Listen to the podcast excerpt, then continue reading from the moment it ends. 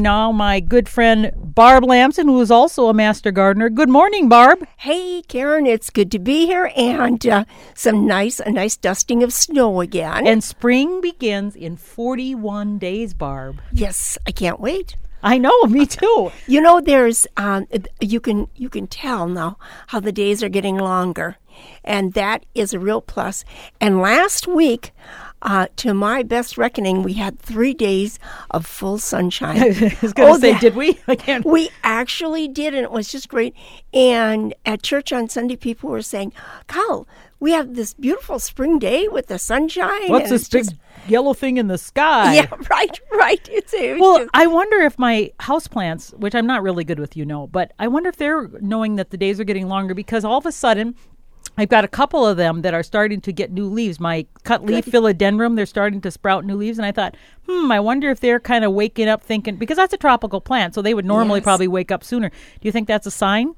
well, I, I think it helps. Yes, yeah, I, I think so. Well, plus I added a, a plant light in the room too. yeah, well, oh, there you go. Let's let's think of that first. Hey, you know what I discovered? Um, I have uh, a special kind of a light for work surfaces underneath my cupboards in the mm-hmm. kitchen. Yep. And it's not exactly a fluorescent, but it's more intense than that.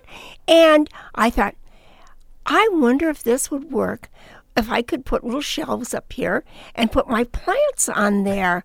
There's never enough room in a house. You must add more. Plus, there's that humidity in the kitchen that isn't Sure. in other rooms. You know, I go around and measure humidity.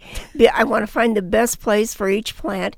And so I've had a couple of things under there, and I'm going to be watching them to see. But if, if you have a shortage of space and if you have lights underneath your cupboards, you might want to switch to something that would be. Um, you know that you could grow your plants under, or at least give them a boost during the dark times. And I have, like I said, at the box stores or anywhere probably, you can find those regular bulbs, like the ones you normally screw in a, a lamp, Sure. that have the plant. Uh, the the right wavelengths or wavelengths or Yeah, it's- it is, yeah, the that, that are colours for plants. yeah. and so I've put a bunch of those in. I've got a standing lamp that's got oh it looks like a little octopus you know and it's got the little thing so I put that in the basement uh, because you know it's it's a big window there but still not enough and so Yep. like I said I've noticed new growth on some of my plants so I wonder if I'm those lights aren't helping. Oh yeah, absolutely, and especially if you can get the plants close enough to the light. Yeah, I've got them right over top. Yeah, yeah. So you know that's a, a lamp that was de- designed. We saw that uh, in the '60s. I can remember that, and you could bend those shades around wherever Yes, you you wanted can. them. That's exactly what it is. Yes, yes, exactly. My daughter has one of those too in her bedroom, and the uh, shades on it I think are are pink. Um, light blue and maybe white, and sort of a plastic thing that goes over that light. But yeah, that's a that's a great idea. You know, Karen, I read in the paper today. Um, I I kind of watch since uh, our daughter lives in the south what the we- weather is in the south, and they've had tornadoes and high winds and uh, Yeah, there's rain. been some awful weather going Th- on. That's right. This last week, Mississippi, Alabama, Georgia's all along the coast in there. And uh, w- one of the things that they were talking about was the high winds, the destruction of mobile homes that were uprooted and, and houses that were blown down and trees. They talked about all these big trees coming down. And in last week, I was reading in our paper, our local paper, about how gardeners need to start thinking about plants, trees, and shrubs for the extreme weather conditions that Right. we're having now. And a few of the things that they suggested are things that we've know, known all along, but you know, we're always on the edge. We want to try something that hasn't been grown in our area and think maybe this will work.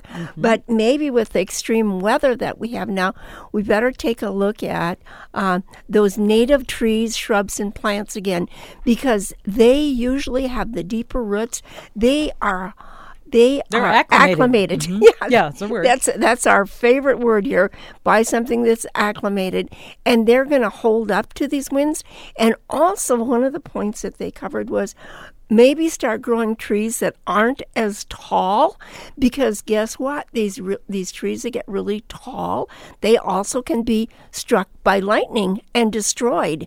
And I know when I was at um, Monticello, the home of Jefferson, they had um, um, uh, lightning rods in the trees. Mm. in the trees, because these trees are old, and then they have to have a ground in the into the soil and to save the trees. And even at that, some of them had been struck. So uh, so start thinking before you go and buy new trees, especially and shrubs. Um, what is it? That that maybe is a heritage variety that's been around a long time. If it's a tree, it should be slow growing.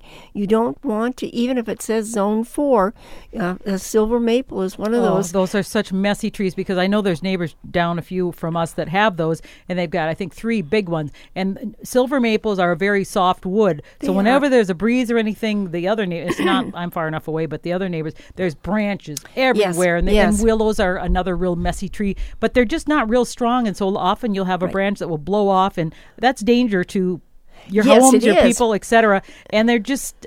I- just think they're and they they have roots that are near the surface, so they're real hard to mow around too. Yes, and so they're easily uprooted. But they grow fast, so that's what people like. Oh, instant or popple, poplar is another one Right, that those right. um, tall ones that make good hedges. Um, I know my sister; she planted some, and they they grew really fast, but then they they all died too. really Yeah, fast. exactly, exactly. I remember when we bought our property out of Lake, we put some of those in, and that was absolutely, you're absolutely right. but when you have such a blank space, you think, well, we got to get something in here Right. really quick. Yeah.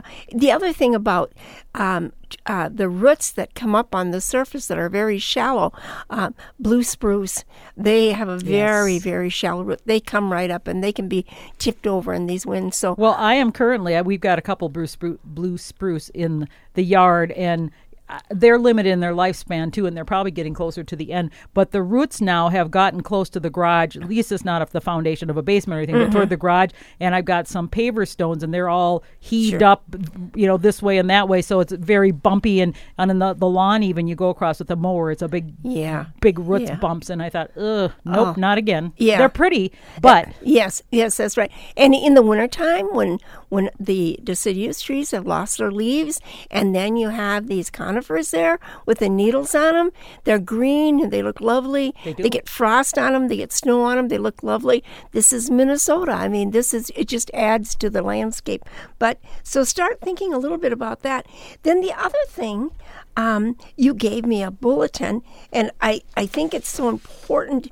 Um, it's a, a study that was done in Oregon by the state um, university, University. there, and and they they're saying that a lot of people are adding too much, too much organic matter. interesting because we always say you can never have enough. But I did a soil test a while back, you know, and I've been adding and adding and adding, and I was I was proud to see how much percentage of organic matter I had in there. But that uh, study says you can also have too much, and Yes, yes. As a matter of fact, they, they did this study with uh, several master gardeners, and they found out they, they measured the uh, soil of, of, and this was mostly raised beds. Now, this and would that's what I've got some. yeah, and uh, th- this is the thing when you look at something like this and it says urban gardeners contain too much organic matter, um, their study finds, you have to take a look at what they did it, how they did it, what they were doing it on, and the organic matter. Now, if you just start dumping in, what if you were just to mulch a bunch of leaves and put them in into your uh, raised bed? Of course, they're not things aren't going to do well in there. Well, and you know, when I started mine, I I had to put a bunch of just a ton of organic stuff, and you know, it might be the point where I've got too much now. Yeah, exactly, and that's true. Now, here's the thing, Karen, that I have found out with my um, compost piles. You know, when you start making your your layers, and you have your carbon material, which is your leaves, and then you have your yeah, and that's your brown, and then you have your green, which are those scraps that you bring out from the house that are organic, plus uh, grasses and that, and then in between each layer, you have to. People forget this. You have to add loamy soil. Soil, yep. Yeah, and this has to be this isn't something you buy in a bag. This is something that you have that you've been improving too.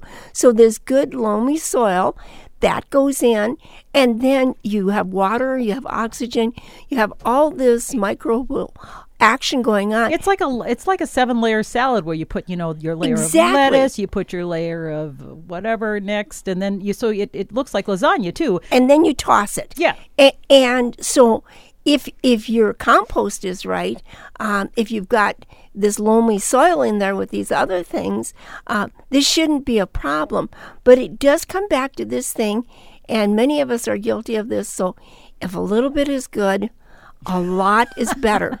Oh yeah. As a matter of fact, I was at listening to a speaker one time, and someone asked this question: "How much organic matter can I put work into my soil?" And the speaker said, "This was a university speaker said." I don't think that you can put in too much. Well, and that's true in in the direct ground. But now, when I've got the raised beds and I've already got mostly organic Right. matter, so I think that's like you said, you got to look at where it was done too. It- that that is so true. So anytime you get a study, uh, you know, maybe do a soil test, find out exactly what's there, and uh, and then go from there. But just changing things based on one study, I mean, and this is Oregon too. Well, So- right, right. So I mean, but it's something to keep in mind it as certainly you move is. forward. It yeah. certainly is. Yeah. Yep. That's right. So, uh, thank you for sharing that with me. I'm gonna I'm gonna file that with important things because I think that will be come out coming up in the future. I'm sure other people have read it as well. Now, getting back to seed catalogs and what we're gonna grow in the garden. I know Harvey Harvey asked me to put in my order because what he does is then he orders them all and I just pay him back because then it's only one shipping fee versus having to pay for numerous ones. So I put my my order in with Harvey. I'm ordering the yum yum peppers which I love. I'm ordering the tomato berry tomatoes which I love, and then he's going to plant them for them and get them started. So he's my he's my little greenhouse because he has his own greenhouse. Yeah, your own personal gardener there. I love it. Well, here's what I'm thinking. Uh, I I love to grow things, but I like to grow things that have more than one purpose. And so I've been researching edible plants, plants that grow flowers on them, and those flowers are edible, and yet they attract pollinators, and in some cases the leaves are edible as well. Have you tried to eat the flowers? I just I've tried to eat them and I just don't like. I mean things like nasturtiums, like pansies. I've just never been a flower eater lover. Okay, so here's the thing, Karen. Um, like with bachelor buttons, you can you can you you can bachelor button. The flower is edible. Yeah. But the thing of it is, Karen, you pick it in the morning. You take young flowers. You don't put eat something that's been on there. a oh, with the time. seeds, you mean? yeah, right. Because that's probably what I've been doing. and and you don't put the whole flower in there and expect somebody You don't? to eat that. No, Oh, you, you well, that's what I've been doing, Barb. Well, you don't. You pick the petals off, and and and this doesn't make up the bulk of the salad. Oh. This is just really to um, enhance the flavor a little bit because many times the flavor is going to be uh, more of a, a savory rather than Okay. a sweet taste to it. So so bachelor buttons are are one of those that are really good, and you know you can grow them in purple, in blue, in And even kind of magentas, yeah. Yeah. But I found bachelor buttons, you know, you grow them as an annual. I find that they actually they'll do really good, look beautiful, but then they kind of die out by the end of the summer before the sun. So you kind of say, "Oh, well, they're done." So that I've kind of not wanted to do them because I want something that Yeah. lasts the summer. But you do get that flower early. Oh, you do. So so that's a thought for you. And then we both raise these calendula, which is a, a pot marigold. That one is is also can be added to All the right. salad. How do you eat those? Because I tried pulling some of the, the things off, and I thought, oh, this doesn't taste like much. okay, so when the when the flower just when the bud opens up, okay. that's very young. All right, so pick them first thing in the All right. morning. So I'm eating like the old flowers. Yeah, what my you problem you is. are. You are. it's like anything. You know, like they say, you know, your vegetables. You pick them. You know, at the right stage. The Don't- peak. Yeah, don't pick them when they're too green, and don't pick them. You know, after they're getting woody and nasty and that. So yeah, so you have to experiment a little bit. So that's a great one, the calendula. And in my garden, they reseed. Oh my goodness, they do. But Yeah. they're beautiful. I, I love them because the pollinators just go crazy for those. And they're also known as pot marigolds, and they come in beautiful shades of yellows. And I think they have creams now, and then the oranges I just love. Yes, that that co- that color, that orange, Pops. It just pops right out at you. Yeah, If- easy. They don't seem to have any problems with the aphids or or anything else. The They- only thing do is I like uh, that you need to keep deadheading them because the old flowers Sure. get kind of ratty looking and, and then you they'll reseed like crazy. So that is one thing I have a hard time keeping up is when they start to go to seed as I try and you know, Here's take what the I tops do. off. because they grow so prolifically in my Mm-hmm. garden. When they when the plant gets big and is starting getting kind of ratty, I cut it back. Give them a haircut. Yeah, give them a very severe haircut, and then They'll y- come back. Yeah, they'll Okay. come back. They're they're just that hardy. Now, dianthus, that is a plant I never thought of the flowers being edible, but you would be incredibly disappointed if you just tried pulling off the petals. On this one, you have to cut off. Um, you know how the uh, the flower is joined together at the at the base of the bud there. You go in with your scissors and you cut off that whole white part. Okay. Okay. So there's the white, like the we'd say the eye of the flower, and then the pink or whatever color it's going to be. You go in with your scissors and you cut that off. That's the part that's bitter. The the Bitter. red, That's bitter. that's bitter. You don't eat that. You No wonder. I've out. had such problems with trying to eat flowers. yeah, right, right. So oh, I'm doing it all wrong. yeah. Well, I mean, it's just that uh, I think we we we just again we don't get enough information. Now, here's a plant I know you've tried eating nasturtiums. Now, mm-hmm. And nasturtiums they're beautiful. they are. and they they grow so well and i think they're also good at attracting pollinators and repelling some other insects that Yes, they you are. don't want in your garden so You know, he, one of the things you can do with a nasturtium, rather than taking the petals off and putting it on your salad, you can certainly do that. You can also pick the whole flower and fill it with, with a filling. And they suggested like a flavored cream cheese. You Oh. would stuff in there. This would be, you know, very nice as an Mm, could be appetizer. pretty, too. Yes, very, very attractive. because now you know one of the all-american selections of the year was a new it's kind of a pinkish rosy it's called rosy something uh, nasturtium but it's a all-american selection and they didn't have it available two years ago when it first came out but now i see it's in the seed catalogs i want to try that because it's just a it's not a deep red it's it's not a light pink it's sort of that in between i don't know if you want to call it a fuchsia but just looks like it's just going to be Sure. really pretty You know, I think pink has really come into its own. Um, you're seeing pink in uh, household furniture, uh, appliances again, uh, dishes, all kinds of things. And in the garden, pink is very, very popular. I think it's just um, a soothing, warming kind of color. So the other thing, here it is it's called uh, i just wanted to look it up nasturtium baby rose and isn't that pretty yeah, yeah, it is. Yeah, it's so, gorgeous. FYI. So it, check, you know, check uh, with your local nursery to see if they're going to have it. Well, because this is when you can get the seeds for and plant Yeah, yourself because they're you- easy to. Yes, but you can also buy plants that are Sure. already growing. And the thing I love about the nasturtium is you can also eat the leaves. But here's the thing: you can't eat the older leaves when the leaf Oh, is really? you the when they're just really small, when they're just opening up. That's when you take them and eat them, and they would be more nutty tasting and would add more to your salad. Okay. And here's something else: if you've never ever eaten nasturtium seeds, this is something also that you can do. Now they're not poisonous, huh? No, no. Because that's the thing with with plants and seed. You got to be careful because some of them are, and you don't want to. Right. You want to make sure you're not, you know, poisoning yourself. N- nasturtiums when they're green, not when they're when they're mature, but when the when the uh, the casing first forms on them, and there'll be three parts. There'll be three sections to the uh, seed pod. There'll be one seed in each one of those, and they'll be green, and you can take them, and they will taste like capers. The green seeds. Yes, the green Oh. seeds. And they have a soft, then they're very soft in there. And what you do is you uh, uh, use vinegar and uh, use some whatever kind of uh, pickling spice that you like and put them in there and put them in your refrigerator. And you can substitute them for when you used to use capers. And I love capers in salads and things. I even put capers. Capers like onions, kind of. No, they're No. very, they're a small seed. They're about the size of a peppercorn, you know, a round little uh, BB-like shape, Okay. like that. They're soft, and they come in. Uh, they're like in vinegar. They're a solution of that, and you add them to uh, oh, different kinds of dishes. Fish, if you're making some kind of a fish dish, you could add them to that. You could add them to salads. Just experiment with them.